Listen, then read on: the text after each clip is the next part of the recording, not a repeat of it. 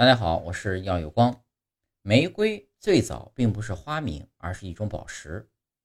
玫瑰在一开始其实啊是一种宝石的名字。